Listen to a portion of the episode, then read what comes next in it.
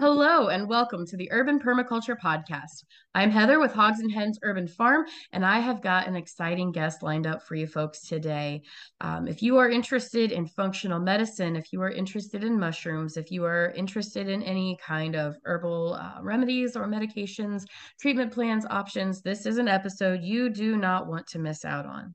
Um, typically, I let my guests introduce themselves. So, without further ado, Aron, I'd like you to intro- introduce yourself to our listeners. Hey everyone. Yeah, excited to be here. Thanks so much, Heather, for you know agreeing to have me on and excited to kind of share about natural kind of options today. Fantastic. All right. So um Aron, if you want to tell us a little bit about yourself, who you are, where you're from, what you do, that kind of fun stuff. Yeah, so I'm right now in Indianapolis, Indiana. That's where my office is at. And yeah, I have a, a private practice in functional medicine, um, herbalism, and I'm starting my kind of career in osteopathic medicine right now. So, osteopathic student. After all these years, I still can't kick the habit of going back to school for some reason.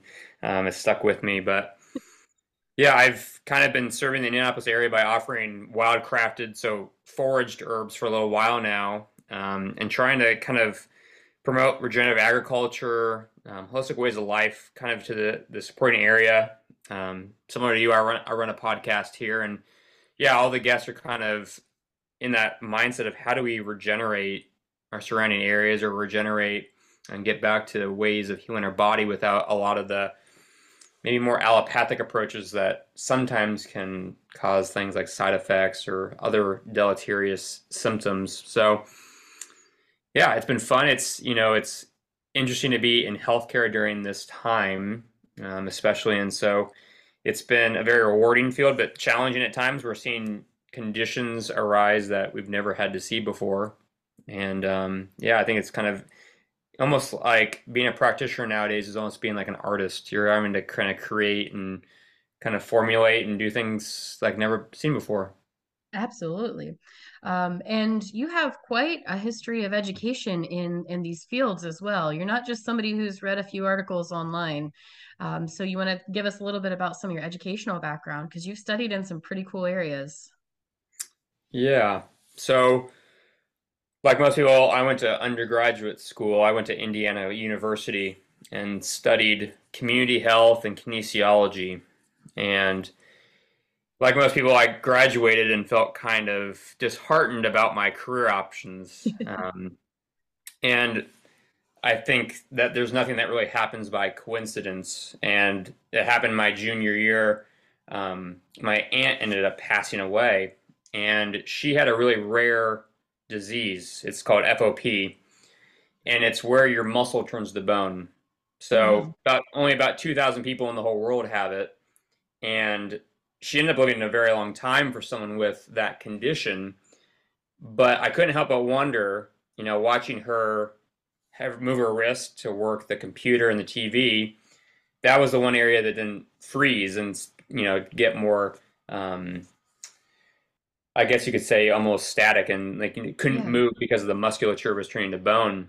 And I couldn't help but also notice that the doctors didn't talk about things like you know, because she had to eat very soft foods like smoothies, juices, um, what kind of water she was intaking, and other things like that. And so when she passed, I kind of was in a point where I knew I should have been doing more with my own education, but it really kind of fueled and inspired me to go down a route where I wanted to help other people with their health, but in a manner that I think led to better long term outcomes and more holistic outcomes.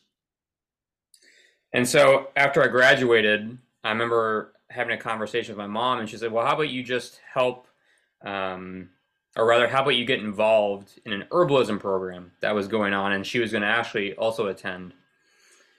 And I remember calling the teacher and saying, "Does this give me a, some kind of credential or you know prospect career wise?" And anyone that's gone into herbal medicine knows that there's no such thing as really an herbal.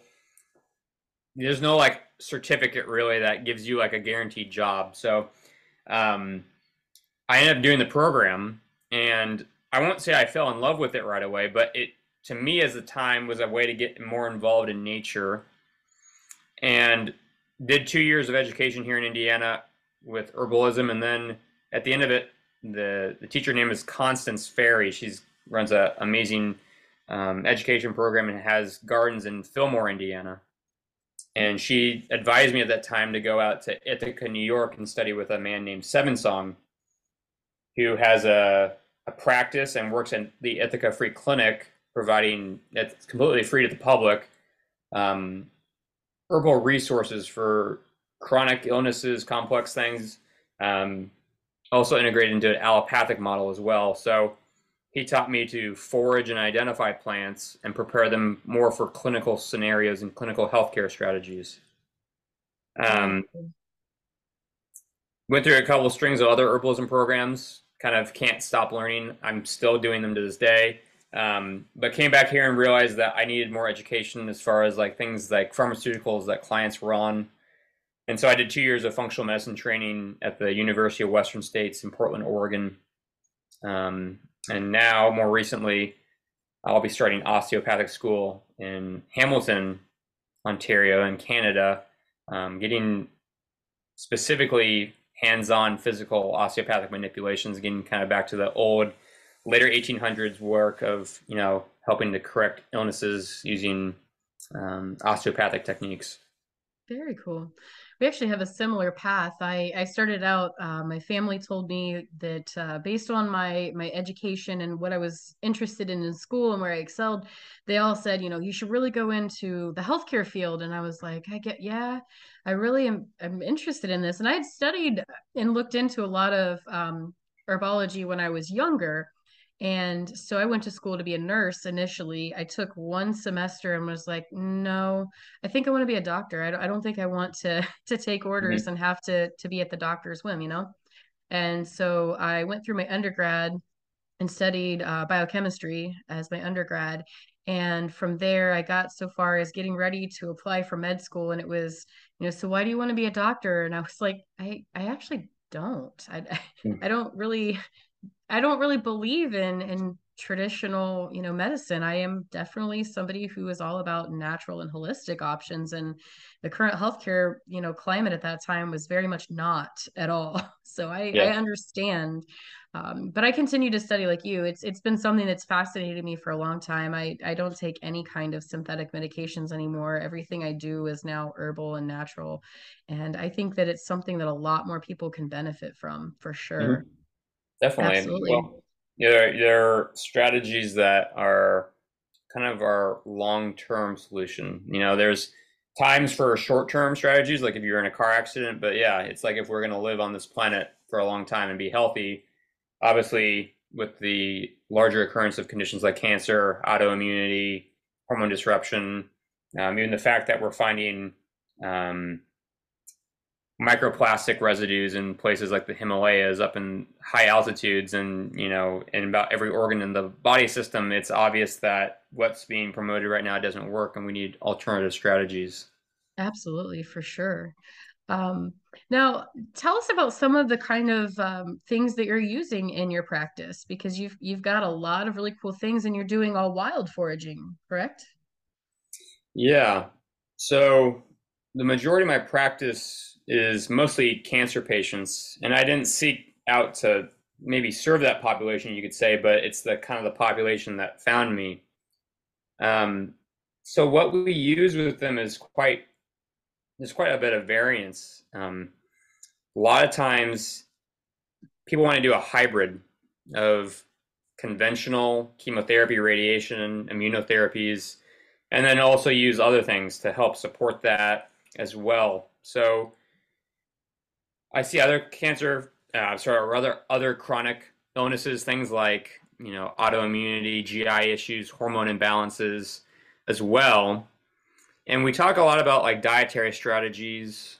Um, wildcrafted herbs are kind of something near and dear to me, and we definitely always use in whatever's going on, as well as supplements, um, homeopathic remedies as well. And honestly, I usually refer out to lots of different modalities too, because I think things like acupuncture, chiropractics, um, tapping, EMDR, different forms of therapy can also be quite helpful.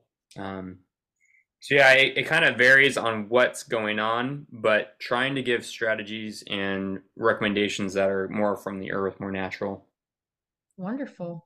And you teach classes as well um, to help others to glean some knowledge that you've learned as well, correct? Yeah, so for about two years now, we've offered at Georgetown Market, which is where my office is at, um, free monthly classes, and they've been on things like Introduction to Herbalism. Uh, we've done things on like reading your own lab work, um, trying to dispel germ theory and teach more about terrain medicine, how our terrain are actually our, you know, bacterial count, our parasites, all those things are not bad things. They're just things to be checked and put into balance. And so, yeah, so I also partner with a lot of different local businesses to teach classes. I was just at an acupuncture clinic yesterday and teaching about introductory herbalism. So, yeah, it's kind of fun to, you know, bebop around town and go to different areas and teach. Definitely. And folks, if you're local to um, Indianapolis, Indiana, or even if you're just interested in traveling to learn, um, Aron's got classes coming up December 3rd from 1 to 3. It's an introduction to medicinal mushrooms. Um, the class is $20, and you can email Aron for information about that. And what email should they use to contact you? Yeah, so the email is Hartwood Herbals. It's H A R T W O O D Herbals, H E R B A L S. So hartwoodherbals at gmail.com. Fantastic. And then December 10th, you've got a class about reading your own labs, detox, um, functional medicine. And that's from 2 to 3.30, and that's at Georgetown Market there in Indy where you're located. And that's one of the free classes you were talking about. It is, yes. Yeah. And now is there registration for that or is it a drop-in or yeah, for the intro to mushrooms, have people um, email me. That's the mm-hmm. best way to sign up, and then I can send out more information. And then if yeah, if they want to do the class at Georgetown, um, they're welcome to go onto Georgetown's Facebook page, and they can sign up that way. They usually also have an Eventbrite link there as well. Um, if you don't see it right away, I know they're going to be kind of publishing the class coming up here in the next, um, hopefully, couple of days for Georgetown. So yeah, follow them on social media. You can also follow me um, on Instagram. It's Hartwood Herbals, and that way you can also see more about it too. Fantastic. I'm pretty excited about this. Um, so with with the mushrooms, so I am obviously a big lover of mushrooms. In fact, that's what I was doing this morning. I just went and picked up a ton and a half of mushroom compost. Um, I say right. mushroom compost, but really it's things that have only fruited once. So it is very much still alive and it is very much still producing. So we grow lion's mane uh, oysters and of a variety of oysters, and also um, brown chestnut mushrooms here on our property. Um, those are ones that we have, you know inoculated with and then of course we have some wild mushrooms that pop up all over the place as well. Um, but what kind of mushrooms do you use um, in your practice? Yeah there's a lot of different ones. So i go out and i forage kind of around the us different mushrooms to to use and sometimes i just use some common ones that we've heard about like turkey tail lion's mane chaga reishi but then I also use some uncommon ones that maybe we haven't heard quite as much, like artist conch. Um, there are a lot of different types of reishi. Like there's, kind you know, like um, Ganoderma sessile, for example.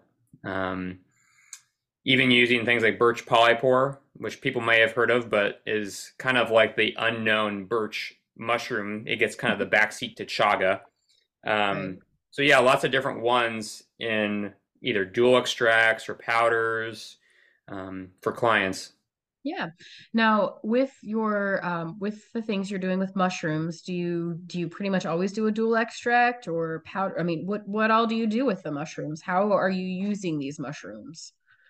That's a very good question because there's a lot of confusion about what's the best form. How do we process mushrooms? And it's not a very satisfying answer, but it depends. So. Yeah like if we take into context lion's mane, for example, mm.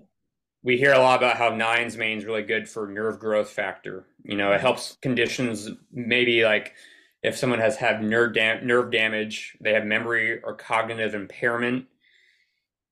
The constituent in lion's mane that's responsible for helping that is called a tritropine. So those are extracted best in alcohol. So a dual extract is really great. Now, if I gave someone lion's mane powder for memory cognition, it might work, but maybe not quite as well. Um, I would use more like lion's mane powder. Um, it helps specifically with something called secretory IgA, which is a marker used in gut health. And it could be really helpful for gut inflammation specifically. So, mushrooms being a high source of probably the dietary highest source of fiber, um, it can be a really good thing to help modulate, you know, gut intestinal health. So very clearly there, you know, we got two different results: gut health or nerve growth, and it right. varied very widely depending on the the way I gave it. Um, so you got to ask yourself, what's the condition that I'm trying to address? What am I actually willing to take? Because a lot of times in my practice, people can't always take things by mouth. I had a, a little boy who had a G tube and central line, and he couldn't take anything orally, so we had to do administrations into um, other ways. And so mm-hmm. the the thing you got to ask yourself is what does the person want to take? What's the best way? And then with mushrooms specifically, I think we need to understand too that they're really thick plant matter. So that means that they have thick cell walls, chitin. I mean, these are things that are found in like insects that help protect them, their thick outer coating, and they can't just be powderized and given. They don't work. And in fact, they can cause nausea, you know, malabsorption because it's drying to the stomach lining. So we need to make sure that when we process any type of mushroom, that's you know put through pressure cooking, heat and pressure to break down the cell walls, open the constituents, and then they can be turned into powders or into dual extracts. Okay. Now, like last night, I, I experimented with some of our lion's mane in a way I'd never used them before. Um, so we get such an abundance of them. I have been slicing them and dehydrating them for for storage because I just I get so many of them they would go bad before I could eat them all. Mm-hmm. Um, so with that, I mean I can tincture some of them and I will, but we dehydrated them and then I powderized them and I used those to thicken. I made a gravy actually for dinner last night. Now in doing something like that though is that potentially going to cause harm to my my intestinal tract by by ingesting these powderized mushrooms? Or is it something that's kind of dosage specific or quantity specific? Yeah everyone's different. I would say you should never really eat any mushroom raw. It just yeah. is not a good idea. It will cause things like nausea and other symptoms um, so the best thing to do, like if you have mushrooms that you can't get to, you could dehydrate them, and then when mm-hmm. you're ready to use them, you can rehydrate them and then cook them. If you're wanting to do mushroom powders specifically, I would pressure cook them, blend them, and then you're going to have to get some equipment. You use a powderizer after they've been dehydrated to powderize them. Um, so it's a multi-faceted step, and if people are interested in that process, there's a great herbalist named Christopher Hobbs who wrote a book on mushrooms, and you can learn how to make your own powdered mushroom extracts that way. Um, but you do need a bit of equipment like a dehydrator, a powderizer, a blender, and yeah. water. For sure. Yeah, I, I, did mine different. I, I did mine wrong. Apparently, I did not pressure cook mine first. I I took them from a raw status and dehydrated them on a medium heat and then from there i put them into a grinder and turned them into a powder it was the texture of like flour and mm-hmm. then i used that like i said in my cooking to make like a, a thickened gravy i replaced essentially flour or cornstarch with it is how i used it and it tasted great texturally it seemed pretty good and and mm-hmm. whatnot mm-hmm. but now i know and in the future i'll have to try pressure can't you're cooking them first yeah, and you know, and the thing is, I don't like to discourage people because I think it's so great that you're thinking about other ideas rather than flour to use in food. And so, you know, when people use these things, you know, there is a bit of a learning curve to it. Um, so just know, like, just start with something, and you can learn more and more and more as you go, and then adopt different practices. So, no, I think maybe just start cooking those mushrooms, and then yeah, you can keep with your flour products, and that might get you even more medicinal value because it's opening those cell walls. And just maybe notice if you get anything that pops up for your own health when you're doing that. Yeah, fantastic. Um, now, when you're out foraging, um, you're also foraging not just the mushrooms, but you're foraging herbs as well.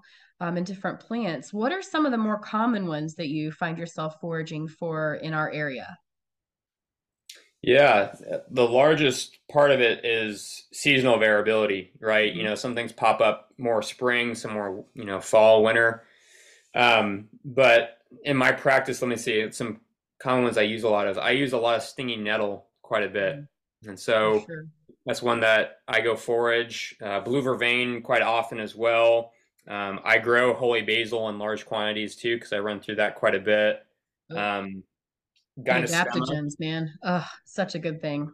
Yes, adaptogens are great. Um, they're something that are pretty safe. You know, they can be used by most folks and they can help with lots of different issues. So yeah, I mean, Tulsi being a great adaptogen.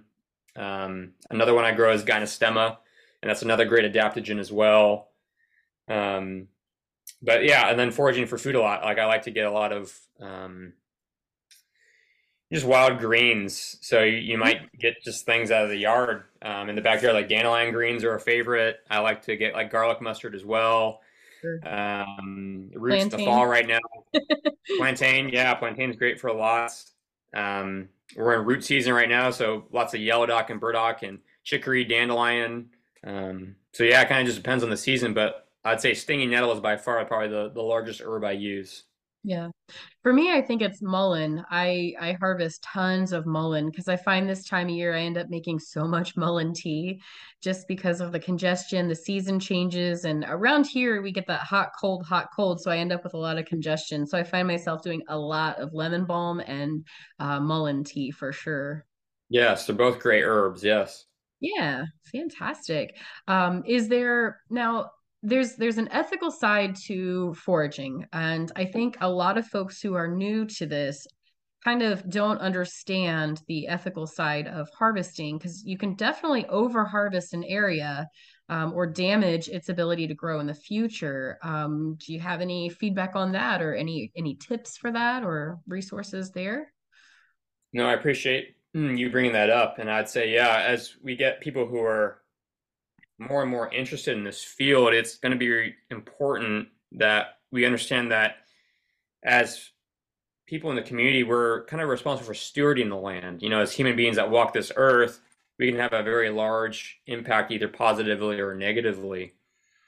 And so when we start foraging, if people are interested, there's a guy named Sam Thayer who's in Wisconsin and he's a he's a friend and I by all means consider him to be probably the best forager in the world.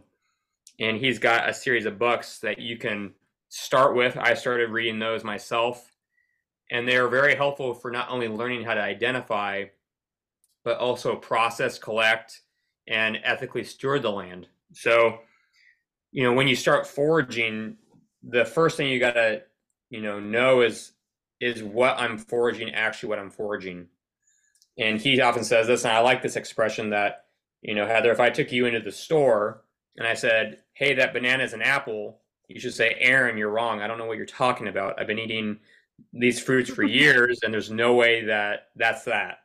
Um, you should have the same level of confidence in anything that you forage, especially if you're going to sell it at any point. And you can do that by reading books, having a, another local herbalist or forager show you around. Um, there's Facebook communities. So I always tell people too, you want three points of reference. Mm-hmm. So if I find dandelion, you know, you should be able to tell me that's dandelion. I should have a book that maybe tells me it's dandelion. And maybe I had someone else that took me on a plant walk that could verify too. So that's three points of reference. And then once I maybe do decide to collect like dandelion root, I look at maybe there's 10 dandelion plants, and probably out of the 10, I probably only want to take like two or 3 mm-hmm. I want to take 20% or so. And the reason is that, you know, I want to make sure that if you wanted to come forage, you could still come forage and not disrupt that population. If, you know, something was to happen in that area, that maybe it wouldn't decimate the whole environment. I mean, we have seasonal changes every year that change production but then there's also just a natural beauty to the surrounding environment. I don't want to take something and then people can't go for a walk and enjoy, you know, the pretty flowers on the trail, for example. Um, so I'd say, yeah, aiming for that, that only 20% of a plant population and then also trying to verify is it on like the endangered list. Right. Um, we have plants like golden seal, for example, um, that have been just decimated because of large scale herb processing and manufacturing companies. Mm-hmm. So choosing maybe plants like I don't know barberry that has berberine, the alkaloid that we consider medicinal in golden seal, and using barberry as an alternative, or growing golden seal instead of trying to go harvest it in nature. And so, mm-hmm. asking yourself what is the status also on the plant that I'm foraging. I think it's really important for folks to understand that not all not all natural um, remedies or holistic practices are created equal as well. Um, like for example, in our area, um, I found a cache of some ghost pipes, and I know what to do with those. And so when I go foraging, I always carry alcohol ready to go because when you harvest them, you have to immediately put them into uh, a tinctured solution. Otherwise, it's it's losing its value, you know, its medicinal value immediately. But I found when other folks are doing this, they don't know what they're doing, and they're bringing it home, and then they're drying it, and it's like you're you're ruining the you know the medicinal benefits of these things. And there's still some nutritional benefits to to a lot of these plants, but if they're not if they're not made correctly, if they're not processed correctly, it can really affect their usage. Um, are there any? I, ghost pipes for me was a hot button one because people are are definitely over harvesting it in the area where I used to get them pretty regularly. They're almost gone now. It's it's hard to find them, and like I said, I know that a lot of folks are are not processing them correctly. Are there any um, any of your the things that you're foraging for that you find that are are like they have to be processed immediately like this to maintain their efficacy is there anything you can think of that's kind of on those lines sure yeah i mean even in the context of ghost pipe there um, it's an interesting organism i mean it's parasitic to the surrounding trees around it um, doesn't have any pigment to it too so it's white you know mm-hmm. it's very interesting organism and um, in the context of things like that, like most mushrooms too, they tend to go bad if we let them sit around, right? You know, other competitive um, microorganisms in the air tend to decompose them. Um, but then also like asking yourself, like, you know, ghost pipe is traditionally used for phantom limb pain or other kinds of manifestations of pain. Mm-hmm. I wouldn't really give ghost pipe to someone as a tea or capsule in that sense. I'd probably give it to them as a tincture because one, it gets more of the constituents out, and secondly, if you know someone with chronic pain or very debilitating pain, they don't want to really make a cup of tea and then sit there and drink it. They want pretty immediate relief. So a tincture is usually the best form of administration there. So I would say think about how you want to actually use the plant before you even gather it. You know, that way we don't waste anything. Um, but yeah, I mean, I would say most things like mushrooms, they need to be utilized pretty quickly or dehydrated pretty quickly. Otherwise, they'll spoil. Um, even other things too, like um, certain aromatics can be lost if we just let herbs sit around. And so, getting to drying or dehydrating them um, quickly can be really helpful to make sure that those aromatics are not um, lost. Mm-hmm. Um, yeah, so have an intention with whatever you're foraging. You know, it's kind of like um, hunters always talk about you don't want to have a bad kill and then lose your kill. It's the same thing. I mean, if you dig up a plant, you dig the root, you're killing a plant. You don't want to just take a life, you know, and have no reason behind it. Right. Definitely.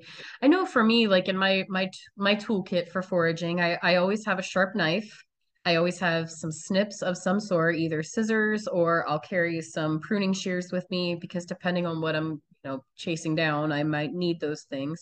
I always carry a bag and then I always have a jar of alcohol with me for things like my ghost pipes that I immediately start tincturing before they start denaturing.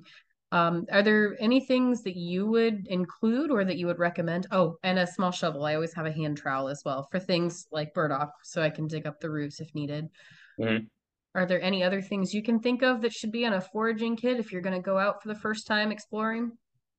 Yeah, definitely all the things you said. I mean, having like a hori hori or a spade to dig things up, um, pruners, a bag, um, small shovel maybe for bigger roots mm-hmm. is great. Um, definitely want to bring some things too, like for safety. I mean, like a compass. I can't tell you how many times I've gotten lost in the woods, and I'm lucky that I got out the way I got out. Um, so having a compass can be great. Water and food on you as well. Um, usually when we're foraging, I'm gonna be honest, it's not ever like perfect, like 70 degrees, no bugs, um, all that kind of just pristine conditions. There's usually something going on where I'm like, yeah, I got to make sure that I'm not getting bitten by ticks, for example, right? Um, which I got blown up this year with. So you know, having a strategy for the weather, the insects is great. Um, I do like having like an idea for alcohol. Um, have different percentage alcohols, something for higher resinous, you know, plants, something maybe that you can have lower percentage for maybe like leaves, for example. Um, scale, scissors, um, those are also great things as well.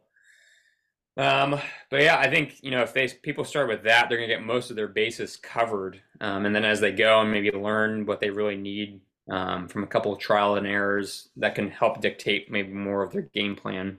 Yeah, I would also recommend maybe to have a field guide, um, a mushroom mm-hmm. identification guide, as well as uh, a plant identification guide.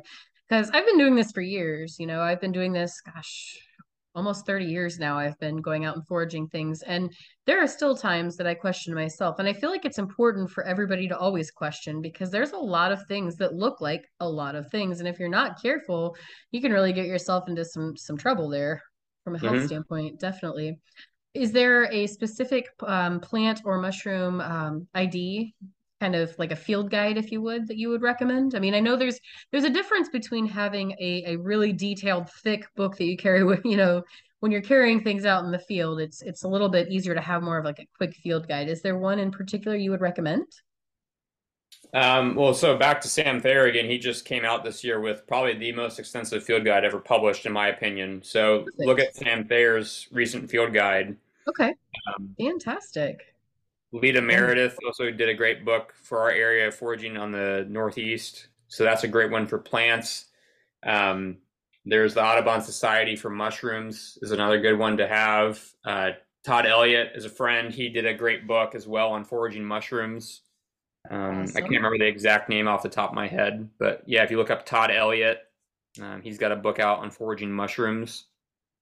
Well, and if you're wanting to know what kind of things you have on your property that you may not even realize are functional, I know there are a lot of my friends and family members who look at their yards and they are like, oh, there's a weed, I've got to get rid of it. And I'm looking at it saying, no, no, no, that's plantain, go collect it. And they don't mm. understand. Um, so you offer um, property walks, you you offer um, services in that regard too, right?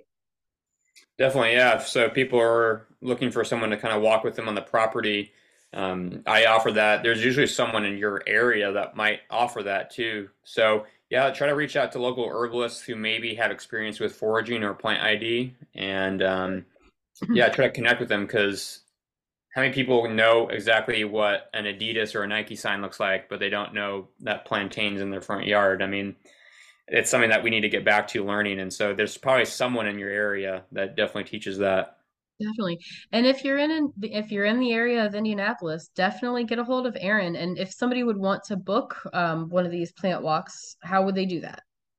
Yeah, if they just email me, we can set that up and we can go out to their property. I do classes too where we go to state parks as well or other people's private property if they have um, access to that or, or open to that. So yeah, if they just email me, that's something that they can set up. Perfect. So you can do that on a one-on-one basis if you really want kind of some one-on-one time with Aron to help you identify what things are, and you'll talk a little bit about kind of what they're used for, not just well that's burdock.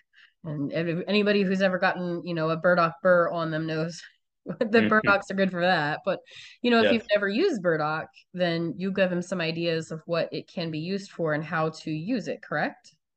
Yeah, uh, yeah. Usually plant walks are a couple hours because I mean we can go probably five feet and uh, we could probably have spent two hours already. um, so yeah, if you want like a really good in-depth plant walk, it usually is a couple hours, and yeah, we we go through how to identify what ways you might process it, um, as well as medicinal value, and even I think it's important too to talk about like what are the kind of mythology or the historical um, maybe more esoteric meanings behind certain plants. Because I think it's also interesting as they relate to also how they've been used as medicine today as well. definitely. I always I always say, you know, anything's edible once. It's whether or not you're able to live to try it a second time that's going to dictate whether or not you should eat it, right? Yeah.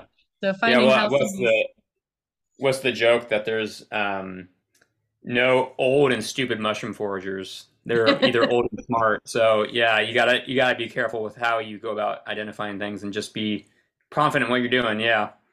Definitely. Awesome. Well, folks, definitely, definitely look up Aron. Um, he has some incredible resources um, that he has acquired. He is a wealth of knowledge.